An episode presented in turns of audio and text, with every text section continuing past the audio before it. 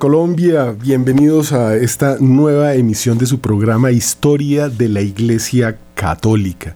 La más emocionante de todas las aventuras de que podamos haber tenido o tengamos alguna vez noticia, que nos habla nada menos que la encarnación de un Dios que no cabe en todo el universo, que construye para nosotros este Edén, pero que viendo ese rechazo que las criaturas le damos a ese creador, se encarna para mostrarnos, para revelarnos que hay una realidad más allá. Y pues al hombre lo que se le ocurre hacer es matar a este Dios y empieza pues una historia dolorosísima en un mundo que uno diría que se está desmoronando y que algunos han querido venir a interpretarnos como que toda esa historia es Dios porque Dios son las cosas. Dios no es un creador que se encarna. Toda la negación que hace este mundo pagano de la realidad. Cuando San Pablo escribió a Timoteo, desde la niñez has sabido las sagradas escrituras, las cuales te pueden hacer sabio para la salvación de la fe, que es Cristo Jesús, en segunda de Timoteo, él estaba hablando de la Biblia, que hoy conocemos con la parte del Nuevo Testamento o el Antiguo Testamento. Pero este Nuevo Testamento, como les he venido contando en algunos eh, capítulos anteriores, tuvo unos enemigos tremendos, porque eh, a ver, vienen los evangelistas y escriben todos los eh, evangelios, pero resultan los herejes y los paganos escribiendo una historia alternativa, siempre buscando confundir. Cuando la Virgen de Lourdes se apareció a Santa Bernardita, aparecieron como unas 10 eh, videntes más, entre ellas una señora de vida alegre o varias, unas brujas, bueno, diferentes personas, porque el diablo imita. Y fue difícil tener esa, eh, ese discernimiento para saber cuál era la verdadera aparición. Incluso a Santa Bernardita la alejaron mucho porque decían que de pronto era una falsa vidente. Luego, pues se demuestra la realidad de la aparición, la realidad de esta vidente. Y lo mismo pasó al principio del cristianismo con todos estos libros que surgieron porque pues Cristo no escribió nada, Cristo todo nos lo enseñó y las cosas que hizo, dicen eh, San Juan, que si se escribieran no cabrían en el mundo la cantidad de libros que saldrían. Entonces eh, los que escribieron fueron los apóstoles, los seguidores, Cristo dicta, Dios dicta las leyes, dicta los mandamientos y da el ejemplo de lo que se debe hacer. Él no mandó a escribir, sino que mandó a predicar la buena nueva. Id al mundo y anunciad el Evangelio. Pedro, Pablo, Santiago, Juan, Mateo y Judas escribieron parte de esas enseñanzas de Jesucristo los otros se dice que eh, no escribió cosa alguna, a lo menos hasta lo que sabemos hasta este momento, pero resultaron muchos evangelios lo que se llama apócrifos. Apócrifo significa oculto, escondido, algo que está por allá como eh, arcano, ¿no? Algo misterioso. Y eso pues es una gran mentira porque todos esos, que son más de 50 evangelios apócrifos y libros apócrifos, aparentemente contienen historias que son muy interesantes y que pues, han llevado a algunos por curiosidad a buscar el conocimiento de la verdad en sitios equivocados. Eh, tenemos conocimiento de que existe una cosa que llama las clavículas de Salomón, un conocimiento terrible donde usted las vea, nunca las vaya a leer. Son libros que en el índice se prohibían por satánicos, por ser terribles, porque contienen es brujería y las enseñanzas ocultas del ocultismo, mire las palabras cómo van surgiendo, de Satanás. O eh, hay un libro que llaman de Enoch. Entonces, ese libro pues no forma parte, a pesar de que se habla de Enoch en la Biblia, un descendiente de Adán, eh, no, no, no está en el canon bíblico porque está lleno de enseñanzas oscuras y pervertidas. Y lo mismo sucede en el Nuevo Testamento, como les decía, porque allí surgieron una gran cantidad de, digamos, mentirosos que lanzaron una cantidad de propuestas y de mentiras alrededor de la vida de Cristo. Sobre todo hay muchos evangelios que hablan de la juventud de nuestro Señor, eh, los años perdidos de Cristo. Algunos dicen que cuando estaba por allá, al Nilo, eh, se ponía a jugar al lado de, este río y hacía con bolitas de barro pajaritos y después los echaba a volar y que también había matado unos niños porque lo habían maltratado y que o una cantidad de cosas que son realmente para tergiversar la realidad, la belleza, el amor de este Dios encarnado, para reducirlo a un hombre. Ese es el eterno combate del mal contra el bien. Es el mal el que combate el bien diciendo mentiras y haciendo una cantidad de cosas. El Nuevo Testamento, podríamos decir que esta revelación se cierra alrededor del año 100, con la muerte de San Juan. Entonces, en la isla de Patmos, él va a escribir el Apocalipsis, las cartas, y se cree que allí termina la revelación eh, con el último apóstol, aunque en algunas... Eh, tradiciones se cree que San Juan ni siquiera murió aunque existen y se construyeron por allá iglesias y dice que el sepulcro de San Juan. Hay muchas Miren ese ataque tan tremendo, ¿no? Miren esa cantidad de, de, mentiras construidas alrededor de nuestro Señor. Había un señor que se llamaba Marción, que por allá en el año 110 escribió eh, digamos, lo que sería el canon final. Era un hereje, era un tipo bien malo. Sin embargo, ese tipo escribió el primer eh, canon bíblico. Eh, más adelante vino un señor llamado Tácito que unió nuevamente todos estos evangelios y se empezó a determinar los libros que eh, habían sido canonizados. Mire que esta palabra no solamente para los santos, sino que nosotros hablamos del canon bíblico, los libros canonizados, porque son revelados por nuestro Señor, porque son sobrenaturales. Cada vez que uno va a misa o cada vez que abre la Biblia y lee la palabra de nuestro Señor, queda es como si fuera la primera vez que la leyera. Queda totalmente renovado porque tiene tantas aristas, hay tantas formas de entenderlo, todas positivas, todas buenas, que siempre enseñan y que nos enriquecen, que eso tiene que ser palabra de Dios. Eh, eh, la palabra de nuestro Señor es como esa lluvia que refresca y la tierra no queda igual. La tierra queda abonada y tiene que dar buen fruto. Por eso se ha dicho a lo largo de la historia que hemos sido creados para conocer a Dios, amarlo y servirlo. Ese conocimiento es como esa lluvia que llega a nosotros y al conocerlo, pues entonces florecemos, entonces lo amamos y de ahí esto nos impele a ti y a mí a que salgamos a hablar de nuestro Señor y cumplir ese mandato que no es eh, si le provoca, sino ir un imperativo, id al mundo y anunciad el Evangelio. Entonces, eh, mire que estamos hablando de muy temprano y el por qué hablamos de tan temprano ya unos evangelios a pesar de la persecución. Recuerden que en el año 70 fue destruido Jerusalén. Recuerden que eh, fue prohibido primero a los judíos, después a los cristianos por parte del imperio romano ir a la ciudad santa o hablar de Jesús. Recordemos que a Pedro le dieron una tremenda paliza y le dijeron, si vuelve a hablar de Cristo lo matamos. Y él dijo, pues hay que obedecer a Dios antes que a los hombres. Si me tienen que matar, hagan lo que tengan que hacer, pero yo no me voy a quedar callado pues hacía milagros.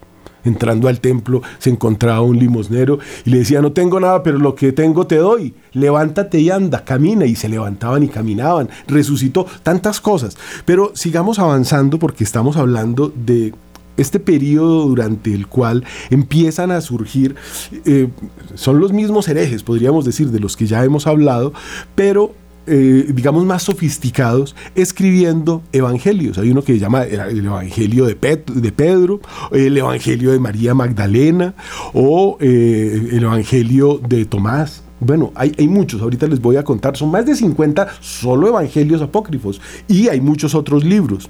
Pero hay un librito que digamos ya cierra lo que es nuestra Biblia, que se llama la lista muratoria o el código muratorio, que es del año 170 más o menos. Imagínense ustedes en medio de la persecución tan horrible que había, la gente estaba buscando darle claridad a lo que era verdadero para que el error no se llevara a los otros, porque se convertían muchísimos, pero caían en esos errores tan terribles de los que eh, les estoy hablando precisamente, que son esos evangelios apócrifos. Entonces ya en el año 170 eh, hay un código, en el año 110, como les decía, pues vino un hereje y propuso que fueran estos. En el año 170 ya un santo dijo, eh, con este código muratorio, los libros son estos. Y dentro de esos libros que aparecen en este código muratorio, aparecen tres libritos que son muy interesantes, que son la Didaje, que les hemos hablado en otra ocasión, que es como si fuera el primer catecismo. Sin embargo, no forma parte del canon bíblico, siendo tan importante y tan recomendado. Se lo recomiendo como quieran que lo lean. Hay otro que se llama El Pastor de Hermas, que si el tiempo nos es propicio, leeremos aunque sea un pedazo más adelante. Y la primera y segunda de Clemente, que es uno de los papas, de los primeros papas. Los primeros papas fueron dictados prácticamente por San Pedro. Entonces son Pedro, Lino, Cleto, Clemente, este es Clemente, que escribió unas carticas muy interesantes. Y este Clemente decía que el Apocalipsis de Pedro debería entrar dentro de esas escrituras. Sin embargo, algún error contendrá o algo tendencioso tendrá o eh, no es conveniente y no forma parte de este canon del que estamos hablando, que es muy importante que tengamos presente, que es el canon, que es la Biblia que nosotros tenemos de... Eh, el Nuevo Testamento. El Antiguo Testamento pues ya había sido prácticamente cerrado, les he hablado de eso en otras ocasiones, en la Septuaginta, la Biblia de los 70, o e, ese libro que se hace en la Biblioteca de Alejandría y que Cristo manejaba. Esto es muy interesante, que fue la traducción del hebreo al griego. Eh, ¿Qué es lo interesante de todo esto? Pues el Nuevo Testamento narra la vida y todo el misterio de la crucifixión y redención de Cristo. O sea, la Biblia es de una importancia pero tremenda. Sin embargo, cuando vemos, la Biblia es escrita por la tradición, es decir, por los apóstoles. Entonces, como les he hablado en muchas otras ocasiones, son como tres patas que son la tradición, el magisterio, que es la iglesia, digamos, ese conjunto, y la Biblia. Pero la Biblia sale de la tradición y el magisterio. Entonces, para los que dicen que solo Biblia, entonces usted le pregunta, ¿y dónde salió la Biblia? es que sin iglesia ni magisterio no hay Biblia porque fue escrita por la iglesia del magisterio y esto es muy importante, lo que les estoy contando, ¿no? Sale el canon, estos libros están canonizados. Es como cuando se propone un santo, pero resulta que, eh, como en hace poco sucedió, eh, los exorcistas de Roma dijeron, no vayan a canonizar a ese señor porque con él están haciendo brujerías y a través de él se ha hecho mucha maldad y no recomiendan esa canonización, entonces se queda como un siervo de Dios, una persona que era buena pero que la han utilizado para cosas malas. Esto es la importancia de que exista este magisterio, que disierna la verdad. A lo largo de la historia pueden haber habido muchas cosas, mm, digamos que pueden haber contenido algún tipo de errores, pero cuando el magisterio entra y eh, canoniza algo, como se llama el canon bíblico, esos son los libros que deben estar ahí. Por eso nadie tiene derecho de sacarle libros. Había un hereje que le quiso sacar la carta a Santiago, el Apocalipsis, y sacó otros y dijo que es que eso eran deuterocanónicos, que no significa nada, eso no significa nada. Si son libros que Cristo usó y son libros que aparecen citados por los mismos apóstoles, ¿Cómo van a sacarlos? ¿Quién tiene derecho a tocar la palabra de Dios? Entonces, eh, Aquí viene una parte que es muy interesante, porque el, Nuevo Testamento fue escrito, algunos dicen que después del año 100, y otros dicen que en el 170, algunos más herejes dicen que no, que eso se lo inventó Constantino, que con eso montó un imperio y por eso el imperio romano se renovó y que entonces Constantino es Dios prácticamente porque Dios no existe. Hay mucha ignorancia, pero empecemos a ver la realidad entre el año 30, es decir, estando Cristo empezando su enseñanza, y el año 100, se empezó a escribir el Evangelio. Uno dice, pero ¿cómo así? Pues sí, Leví o Mateo, que era el recaudador de impuestos, al que Cristo llamó, y que eso causó tanta controversia, escribía y tomaba apuntes en taquigrafía. Esto es como haber tenido una filmadora o haber tenido una grabadora o haber tenido la forma de que esto quedara registrado para siempre, porque el Sermón del Monte, por ejemplo, como se registra en los capítulos 5 al 7 de San Mateo, es un registro perfecto, es una grabación perfecta del mensaje, porque ahí queda palabra por palabra lo que dijo Jesús. Entonces no se puede decir que es que eso lo escribieron mucho después y lo inventaron. Eso no se lo inventó nadie. Por algo llamó Jesús a Leví o Mateo para que escribiera su evangelio, para que formara parte de este grupo de estos doce. Entonces, esto queda registrado allí. Entonces, los 27 libros comprendidos en ese canon del Nuevo Testamento, recordemos que son 73 los libros, así hay unos herejes que digan que son solo 66, no, son 73, pero hay otros que son más exagerados y dicen que son más de 100 son esas iglesias ortodoxas u orientales, ahora hablaremos de ellas, que han permitido que muchos de estos libros que son, eh, digamos, no canonizados por la iglesia y que pueden contener errores, estén en sus Biblias. Todo eso hay. Mire que la iglesia es muy diversa, hay de todo y hay que tener cuidado. Estamos en la verdadera, la que Cristo fundó, y de esas cosas les hablo acá.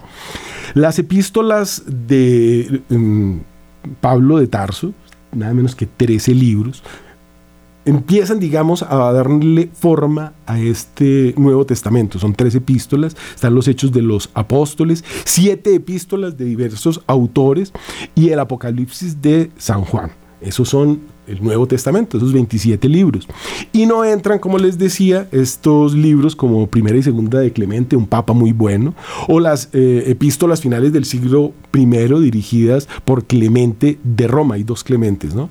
A los cristianos de la ciudad griega de Corinto. Este fue un texto de gran importancia en el cristianismo primitivo y fue admitido eh, como parte de la escritura en la iglesia de Siria, en la iglesia de los sirios, allá ellos tienen en su Biblia estas cartas de Clemente, la viaje de la que les hablaba y el pastor de Hermas.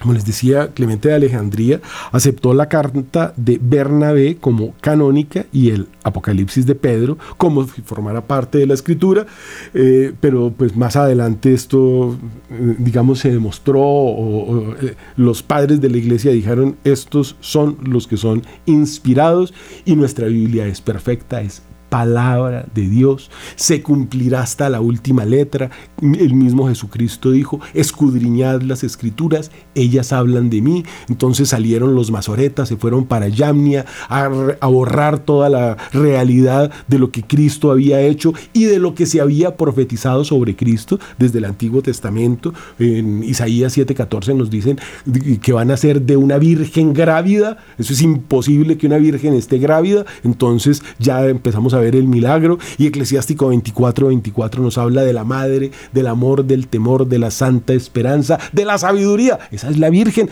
que va a ser madre de Dios 700 años después. Es muy bonito. Y Jeremías nos dice que van a ser en Belén Efrata. Y bueno, toda la Biblia habla de la Virgen y de Cristo. Génesis 3 habla de la mujer que pisa la cabeza a la serpiente. O sea, esto no lo puede negar nadie, está en la Biblia. Sin embargo, esos... Eh, como les digo, masoretas, todos estos judíos, esa sinagoga de Satanás que Cristo pues eh, destapa para que el mundo y nosotros hoy sepamos la maldad que cargaban, se fueron a Yamnia, un pueblito, le dieron dinero a Tito, Tito que era el que estaba destruyendo Jerusalén en el año 70, que allá en Roma todavía podemos ir a ver el arco de Tito, que es muy interesante, ahí están representados, eh, digamos, el saqueo que se hace de Roma, la menorá de 8 toneladas que la cargaban 300 jóvenes escogidos dentro de la nobleza roma, eh, judía cuando se los llevan a Roma y con ese dinero es que se construye el Coliseo romano. Mire qué cosa impresionante la que eh, con, el dinero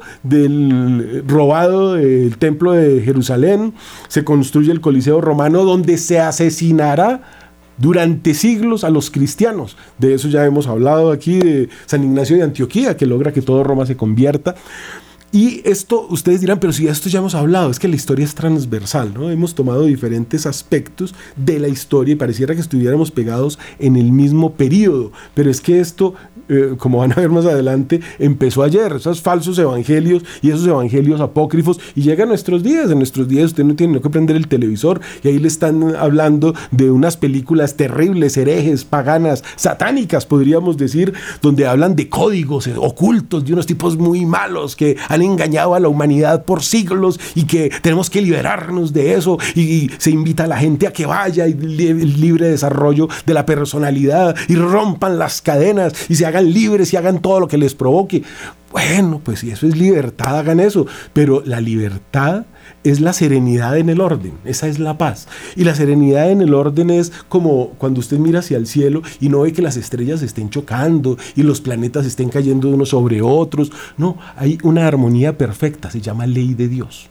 Y la ley de Dios es que todo es hecho perfecto y todo es hecho para nuestra salud y remedio. Esta creación somos la obra central de toda esta creación. Dios quiere que nosotros alcancemos ese cielo que Él nos tiene prometido, pero para alcanzarlo hay que seguir este orden.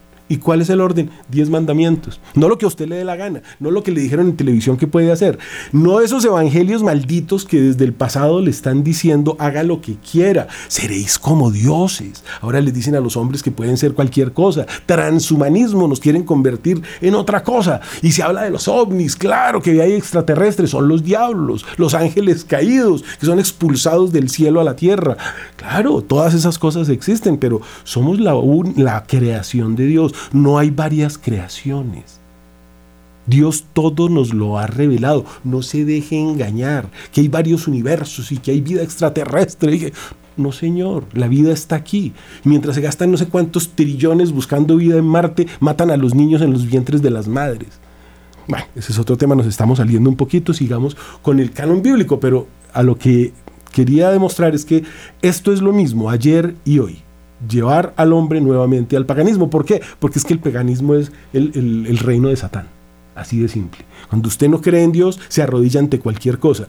Y las cosas son creación de Dios. Y nosotros en el credo decimos, creo en un solo Dios, Padre, todo. Bueno, entonces nosotros no creemos sino en ese Dios, no hay más dioses. Los otros son criaturas que se han revelado a Dios, que son los ángeles, y nosotros que nos hemos revelado, lo único que se ha revelado a Dios, porque la ley de Dios es absoluta, y Dios en su infinita misericordia, en vez de aniquilarnos y destruirnos, da la oportunidad de que algunos ocupen el lugar que dejaron esos ángeles caídos, en ese cielo que estamos esperando.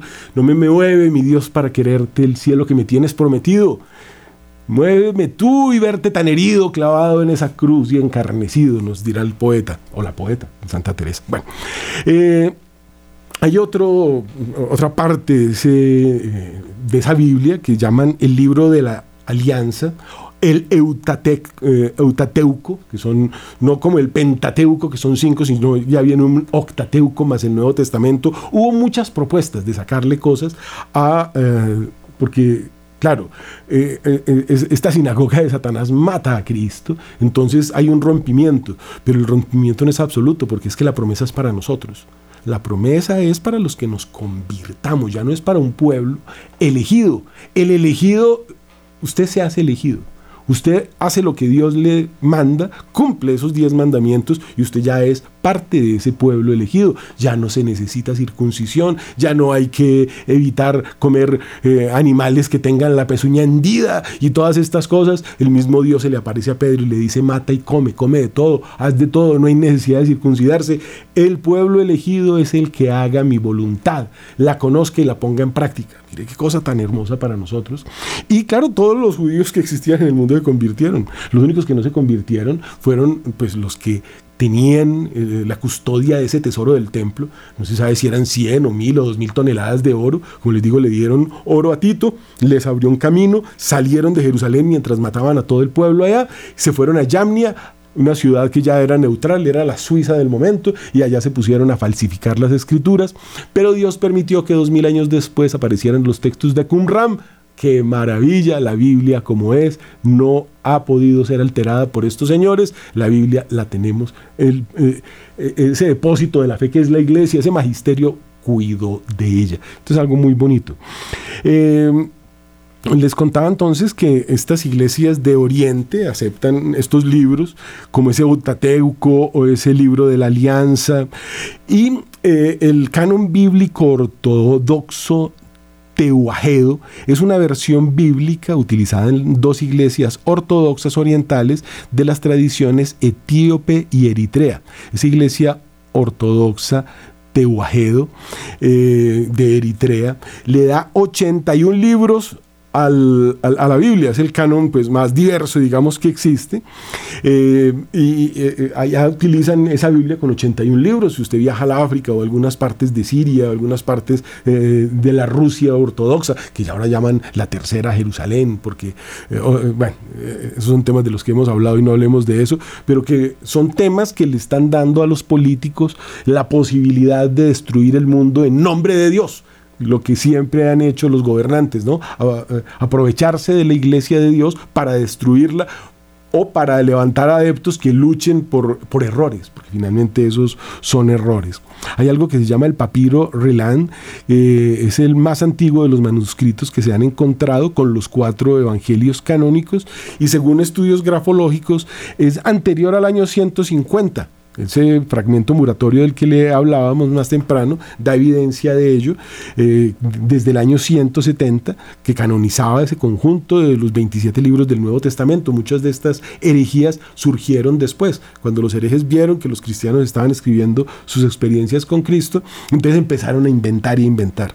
En el concilio romano, bajo la autoridad del Papa Damaso, y ya hoy un salto larguísimo hasta el año 366, aparece la primera lista de la Iglesia Universal que nosotros llamamos católica. Católico significa universal. En el concilio de Hipona, en el año 393, se confirma esa lista promulgada por el Papa Damaso, con presencia nada menos que de San Agustín de Hipona. Esto le da pues ya la seriedad, pero mire la cantidad de tiempo que pasa. ¿Y por qué pasó tanto tiempo? Porque es que antes de eso, si usted hacía un concilio, lo mataban, porque era eh, punible con muerte el ser cristiano. Así de simple. Cristiano es católico, a propósito. Hay unos que se hacen llamar cristianos o no cristianos. Esos son luteranos, cualquier cosa que los haya inventado 40 o 60 mil o 100 mil herejías, no sé cuántas sectas existen. El cristiano, como decíamos en alguna ocasión, somos nosotros, así dice en la Biblia, nos llamaron en Antioquía por primera vez cristianos. Entonces, todas las actas de los signos en adelante, a partir de ese año 390, poco antes pues, de la destrucción de Hipona, de la que ya hemos hablado, donde muere San Agustín precisamente de tristeza y de hambre, viendo como unos arrianos herejes que también se inventaron sus, sus evangelios y sus Biblias, destruían toda la obra de la cristiandad hasta ese momento. Imagínense, primero los romanos y después llegan los que llaman bárbaros, que están mal convertidos en un cristianismo falso y destruyen lo que quedaba. Por eso les digo que esta es la historia más emocionante que existe. Imagínense lo que vengo yo avanzando. Estábamos, empezamos en el año 30 cuando se empiezan a escribir los evangelios que Cristo empieza a hablar y Mateo o Leví los empieza a escribir. Ya en el año 366. Mira la cantidad de tiempo. América fue descubierta hace 500 años. Aquí Pasaron 400 antes de que se pudiera establecer eso por la persecución tan brutal que se hacía contra los eh, cristianos. En el año 419, en el concilio de Cartago, se reafirma finalmente este canon bíblico, pero Lutero, un hereje, en el año 1500 y pico, en otro concilio, todavía lo estaba, ahorita les hablo de lo que hizo ese señor, eh, quiso excluir en el año 1500 nada menos que la epístola de Santiago, la epístola de Judas, la epístola la de los hebreos, el Apocalipsis de San Juan, para justificar su herejía, y más los otros seis o siete libros que ya le había sacado. Es que no, no le convenía nada que hablara acerca de santidad, de ángeles, de la Virgen, mejor dicho, todo lo que dice en la Biblia lo quería borrar, quería escribir su propio evangelio. Eso estamos hablando que es transversal. Ya vamos en el año 1500.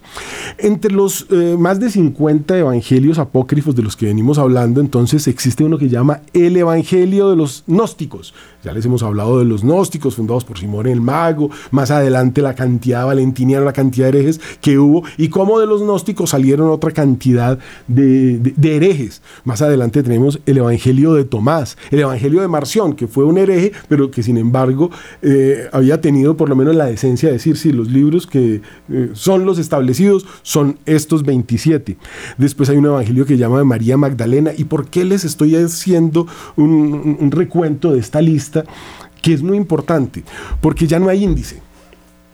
No más por eso. Si hubiera un índice, si la iglesia no hubiera acabado en 1963 este conocimiento para que usted no se leyera libros malditos, que le decía, si usted es cristiano, no se lea esto. No era que lo prohibía. Le decía, si usted es cristiano, no se lea esto, porque lo va a envenenar, porque lo va a llenar de... de bueno, lo va a llenar de herejías y de errores y de confusión. Estos tipos de todos estos evangelios que les voy a leer, eso fue lo que hicieron. Ya no hay un índice y se necesita que alguien pues les recuerde que esas cosas no son de Dios, son apócrifos porque contienen herejías, mentiras o cosas terribles. Como les decía, quieren hacer presentar a Cristo como un tipo malísimo desde su niñez, al que todo el pueblo temía porque mataba a sus hijos o mataba a los profesores, porque hacía unas cosas terribles. No les voy a leer lo que dicen esos evangelios apócrifos, ustedes pueden encontrar esos conocimientos. Hay algunas cosas bonitas, pero probablemente no sean ciertas. Hay algunas que probablemente sean ciertas, pero disfrazadas. Pero todos estos evangelios apócrifos contienen cosas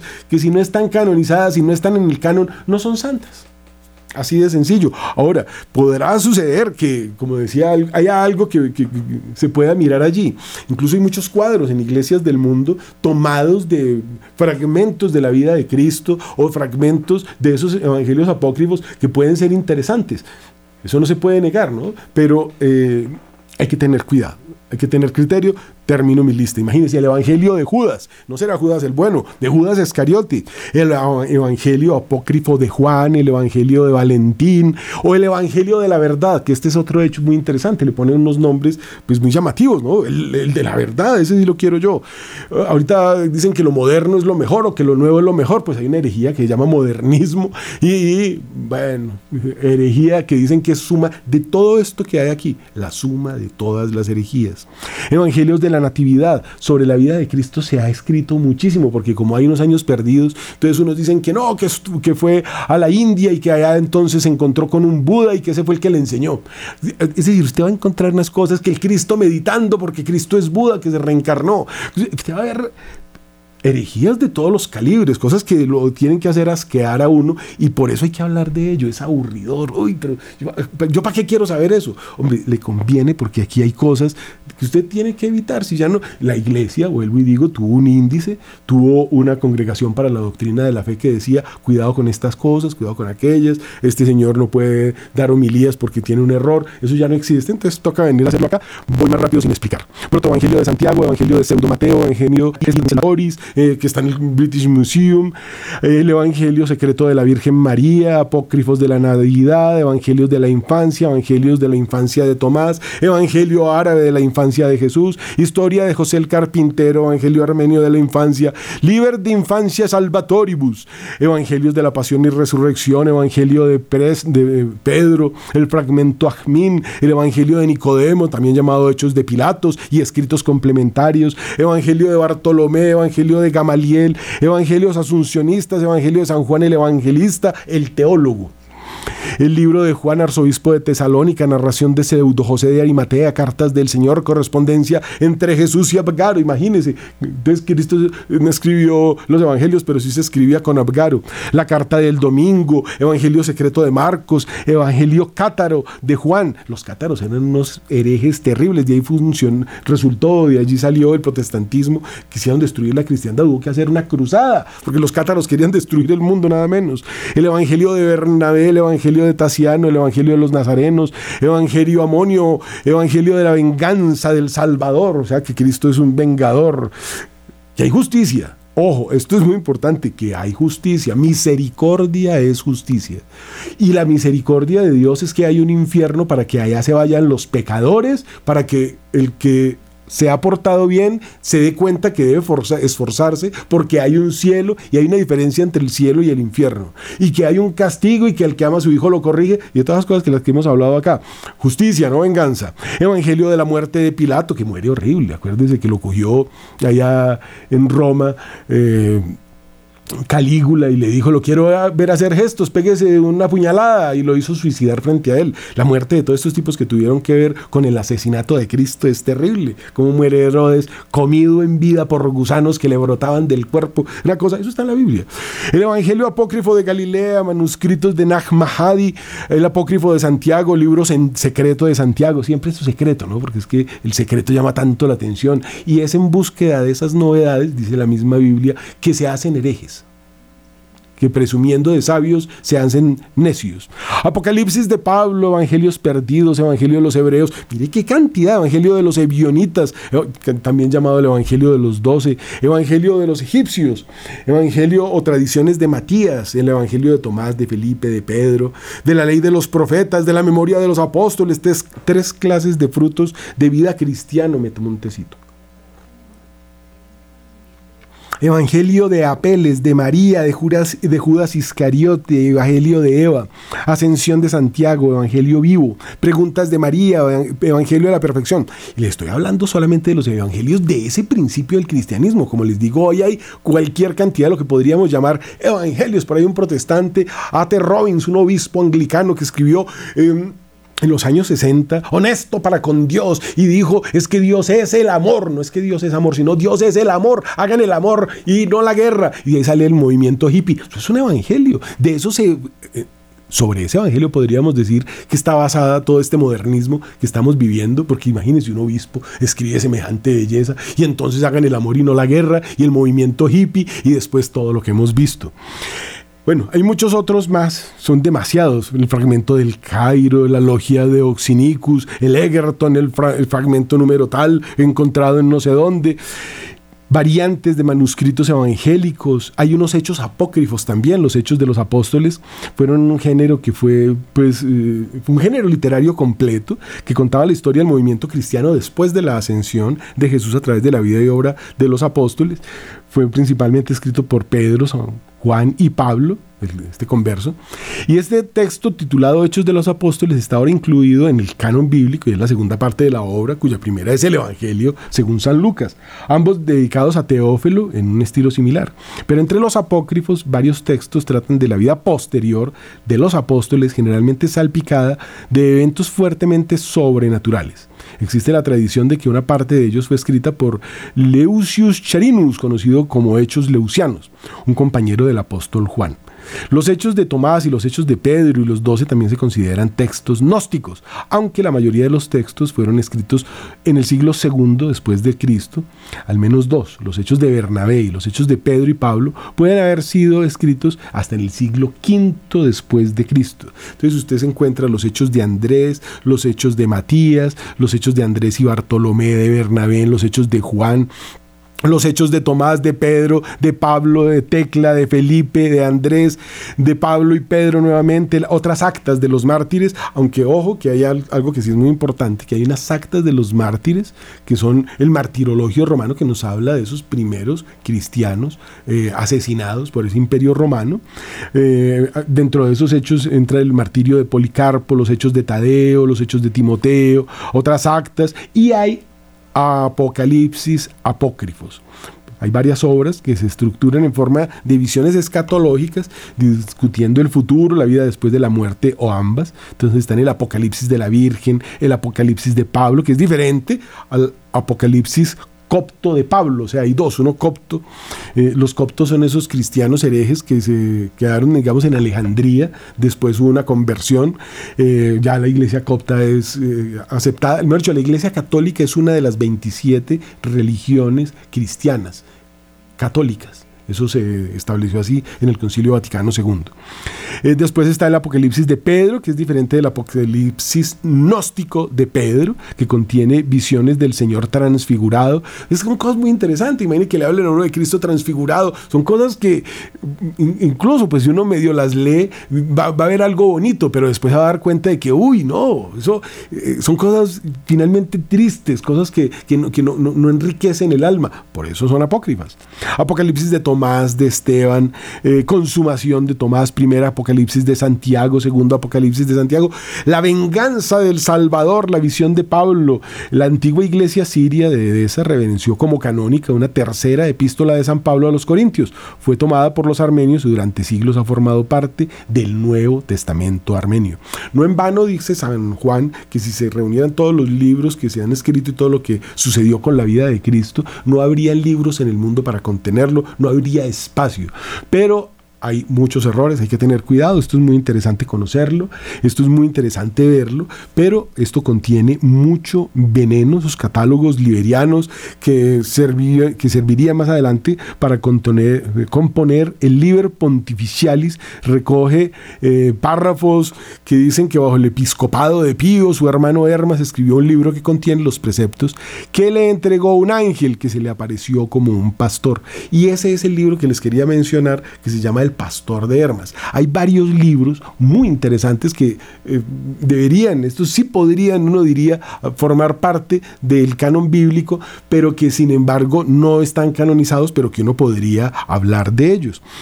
Y es que hay, unos movimientos modernos que quieren hacernos creer que la historia es Dios. O sea, que eh, Dios es el tiempo, que el tiempo es superior al espacio. Esos son los nombres de unos periódicos. Bueno, eso es casi un chiste.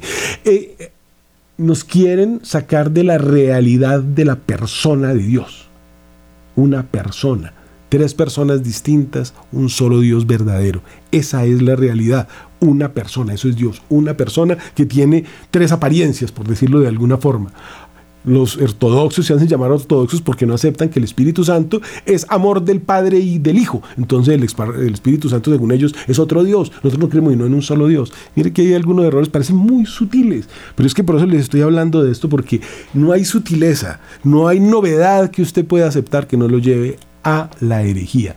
Cristo dijo, todo ha sido revelado. Lo que el Padre me ha mostrado os lo he revelado además. No hay nada nuevo bajo el sol palabra de Dios, esto no es cualquier cosa, lo dijo él. Entonces hay que tener mucho cuidado con todo esto. También les hablé ya de la Didaje, que es una muy hermosa, el primer catecismo se podría decir, que de pronto también podríamos algún día leerlo. Está esta epístola de Bernabé que también podría entrar y forma parte de la comunidad esencia, eh, esenia de Qumran, allá donde aparecieron esos libros tan bonitos eh, de los esenios. Entonces eh, hay, hay que tener cuidado, definitivamente hay que tener cuidado. Y aquí les voy a leer un pedacito de este pastor de Hermas para que entiendan por qué es tan interesante, ¿no? Entonces, la iglesia es representada como una anciana y esa anciana hace un, además de marcharse, va a leer un pedacito. Mas yo me postré a sus pies y le supliqué por el Señor que me mostrara la visión que me había prometido y ella me toma de la mano, me levanta y me hace sentar en un banco, toma asiento también a la derecha y levantando una vara me dice, ¿ves una cosa grande? Entonces Señora, le contesté, no veo nada. ¿Cómo? me replica. ¿No es delante de ti una torre que se está construyendo sobre las aguas con brillantes sillares? En un cuadrilátero, en efecto, se estaba construyendo una torre por mano de aquellos seis jóvenes que habían venido con ella y juntamente otros hombres por millares y millares incontables. Se ocupaban en acarrear piedras, unas de lo profundo del mar, otras de la tierra, y se las entregaban a los seis jóvenes. Estos las tomaban y las edificaban. Las piedras sacadas de lo profundo del mar las colocaban todas sin más en la construcción, pues estaban ya labradas y se ajustaban en su juntura con las demás piedras tan cabalmente se ajustaban unas con otras que no aparecía juntura alguna y la torre semejaba construida como de un solo bloque. De las piedras traídas de la tierra, unas las tiraban, otras las colocaban en la construcción, otras las hacían añicos y las arrojaban lejos de la torre. Había además gran cantidad de piedras tiradas en torno de la torre que no empleaban en la construcción, pues de ellas unas estaban carcomidas, otras estaban con rajas, otras desportilladas, otras eran redondas y blancas y no se ajustaban a la construcción. Veía también otras piedras arrojadas lejos de la torre, que venían a parar al camino, pero que no se detenían en él, sino que seguían rodando del camino a un paraje intransitable. Y otras caían al fuego y allí se abrazaban. Otras venían a parar cerca de las aguas, pero no tenían fuerza para rodar al agua por más que deseaban rodar y llegar hasta ella. Una vez me mostró todas estas cosas, le digo, ¿de qué me sirve haber visto todo esto, sino qué significa y me responde, astuto hombre eres queriendo conocer a qué se refiere la torre. Y ella me dijo, Muchos se alegrarán de conocer estas cosas, sin embargo, aun estos, si oyeren y se arrepintieren, se alegrarán también. Escucha las comparaciones acerca de la torre, pues te lo voy a revelar. La torre que ves que se está edificando soy yo misma, la iglesia, la que se te apareció tanto ahora como antes. Así pues, pregunta, ¿Por qué la torre está edificada sobre aguas?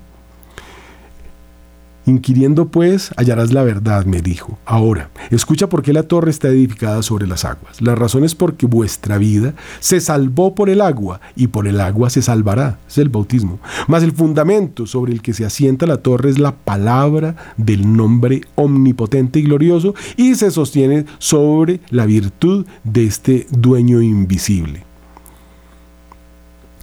¿Y los seis jóvenes que están construyendo quiénes son, señora? Estos son aquellos santos ángeles de Dios que fueron creados y a quienes el Señor entregó su creación para acrecentar y edificar y dominar sobre la creación entera. Así pues, por obra de esto se consumará la construcción de la torre.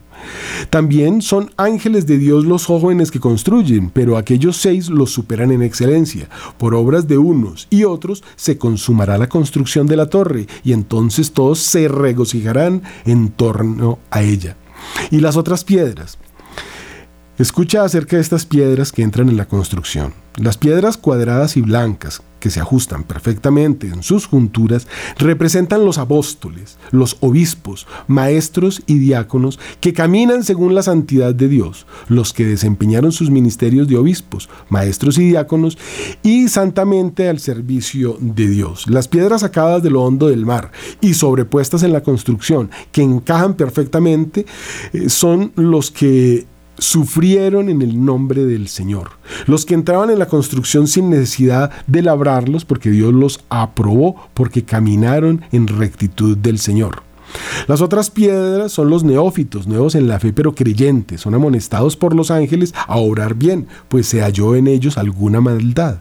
Y las otras piedras lanzadas son los que han pecado, pero están dispuestos a hacer penitencia. Por esta causa no se las aleja, no se las arroja lejos de la torre.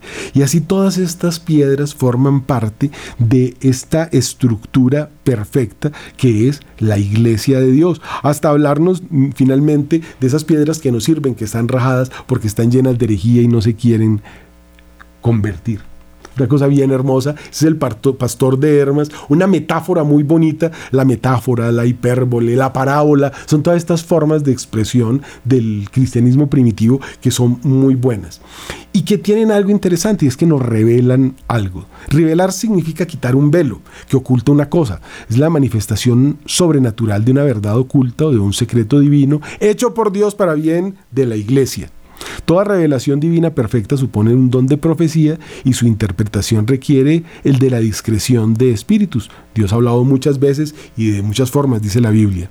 La revelación bíblica acaba con la muerte de San Juan, como decíamos en el año de ciencia, acaba esa revelación, pero existe un movimiento que llama el modernismo o el liberalismo que asegura que la revelación ha continuado en la historia, cambiando el concepto de depósito de fe, que es la iglesia, y explica la teología, que es la aplicación de la palabra de Dios. Los herejes para introducir novedades dan a entender que no hay una realidad fija, es decir, el imanentismo historicista se llama esta herejía, y de allí nace el Cristo histórico, diciendo que Dios habla por la historia. Así, el liberalismo dice que la Revolución Francesa es la, la, revelación de Dios. Para nuestros tiempos, algo así como que el materialismo histórico es Dios, es decir, que no existe nada sobrenatural, que todo forma parte de la iglesia, por eso hablan del materialismo histórico, porque eh, la, historia de la humanidad es la guerra entre los ricos y los pobres. Eso es una cosa terrible y eso es lo que llaman eh, teología de la liberación. Por eso ¿Cómo no van a decir que la religión es el opio del pueblo si su credo es que no existe una revelación externa ni existe una revelación eterna, sino que Dios es lo que me provoque, lo que me pluga? De Lubac, Congar, Ranner, junto a Maritian, ¿no? tremendos científicos, los más grandes teólogos de nuestro tiempo, dicen que la revelación va junto con la historia y es el lugar donde se da la revelación, o sea que la historia es la revelación, la historia es Dios. Entonces no hay que estudiar la Biblia ni la patrística, sino historia para entender lo que la historia me revela. Miren todo lo que hemos dicho, entonces todo eso es mentira porque tengo que mirar la historia que me revela. Y el aspecto más, eh, más dinámico de la historia, según esos liberales, es la lucha por la liberación de los pueblos oprimidos guiada por el comunismo, nada menos. Y para entenderlo es necesario leer el Capital de Marx y Engels como documento de análisis y a esas conclusiones llaman teología, eso es lo que llaman teología de la liberación. Sobre la tercera tesis de Dicen que sobre la modificación de las circunstancias y la actividad humana solo puede concebirse y entenderse racionalmente como práctica revolucionaria, o sea, que tienen tesis o leyes nuevas y que dicen que esa ley es la práctica revolucionaria. Y Engels dice que los filósofos han intentado interpretar la realidad, pero que hay que cambiar la realidad. Así que esos teólogos hacen la revolución y fundan pues grupos guerrilleros en todo el mundo para destruir esa obra de Dios, que es la única forma de hacer teología según ellos, confundiendo el campo político con el religioso. Mire que esto es muy interesante porque es que está allá en la Didaje y ahí está en los apócrifos y está aquí porque es que está la filosofía de hoy. Así confunden el campo político con el religioso y esperan ese Mesías político. Matar es hacer teología, dicen, de ese tamaño de la confusión, al punto de representar a Cristo como un revolucionario fusil en mano. Ustedes van a encontrar una cantidad en todos los países comunistas de esas imágenes de Cristo con un cigarrillo en la boca y una cantidad de pistolas matando gente. Esa es la forma de representar ese Cristo histórico. Esa revelación revolucionaria que impele a matar para cambiar la realidad fue condenada por Juan Pablo II. Esa teología de la liberación entró a formar parte de la vida de la iglesia, según el cardenal Lombardi, luego de la invitación a todos sus representantes al Vaticano a partir del año 2013. Esos movimientos woke como se habla ahora, se alimentan de esa teología de la liberación y así surge la teología queer, que ya tiene una Biblia y pues están empoderados a esa lucha dialéctica contra los burgueses patriarcales. Y así aplican las formas combinadas de lucha para reciclar o ayornar la dialéctica de liberación al oprimido, que en esta etapa son lo que llaman salidos del closet, los indígenas, la Pachamama, todas estas cosas, una revolución para derrumbar la realidad machista y patriarcal e imponer lo que llaman la escuela de Frankfurt, el marxismo cultural, ¿no? O la escuela de Gramsci, que ya es la anarquía y llega la revolución sexual de la que les hablaba con el pastor A.T. Robinson.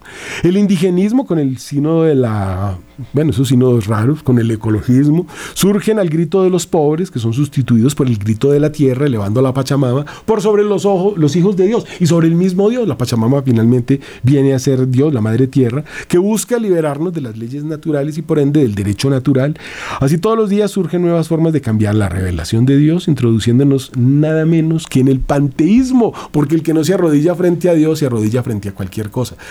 Fíjense que empezamos en el año 30 y terminamos hoy o quizá mañana, porque esto es el futuro que nos espera. Este es el transhumanismo, que quiere decir que no nacimos, eh, pues ya en los pasaportes de la mayoría de los países del mundo no se pone sexo sino género, o se pone llenar más adelante, porque usted puede escoger entre 121 géneros y pues se, abolen leyes que son de natura. Entonces ya eh, una serie de cosas que antes eran consideradas vicios se consideran normales. Y este es el mundo que nos proponen. Entonces, la desconstrucción del ser humano, la desconstrucción de la obra de Dios, la desconstrucción de la familia, eh, eh, la evolución del dogma o la destrucción de los dogmas para que todos seamos una fraternidad humana, que no se sabe qué será eso. Y ya no hay ley, no hay palabra de Dios, no hay Dios. Ese es lo que proponían esos evangelios apócrifos que hoy pues ah, se han pulido, tienen otros nombres, pero que nos siguen enseñando novedades. Ya llega el fin de semana. Recuerden confesarse antes de comulgar el domingo, que Dios los bendiga. La historia más apasionante, aunque no lo parezca, lo que debemos saber es esto. ¿Cuál Superman, Mujer Maravilla, nada de eso existe? Los santos, esos tienen virtudes heroicas. Que Dios los bendiga. Sed santos como el Padre que está en el cielo es santo.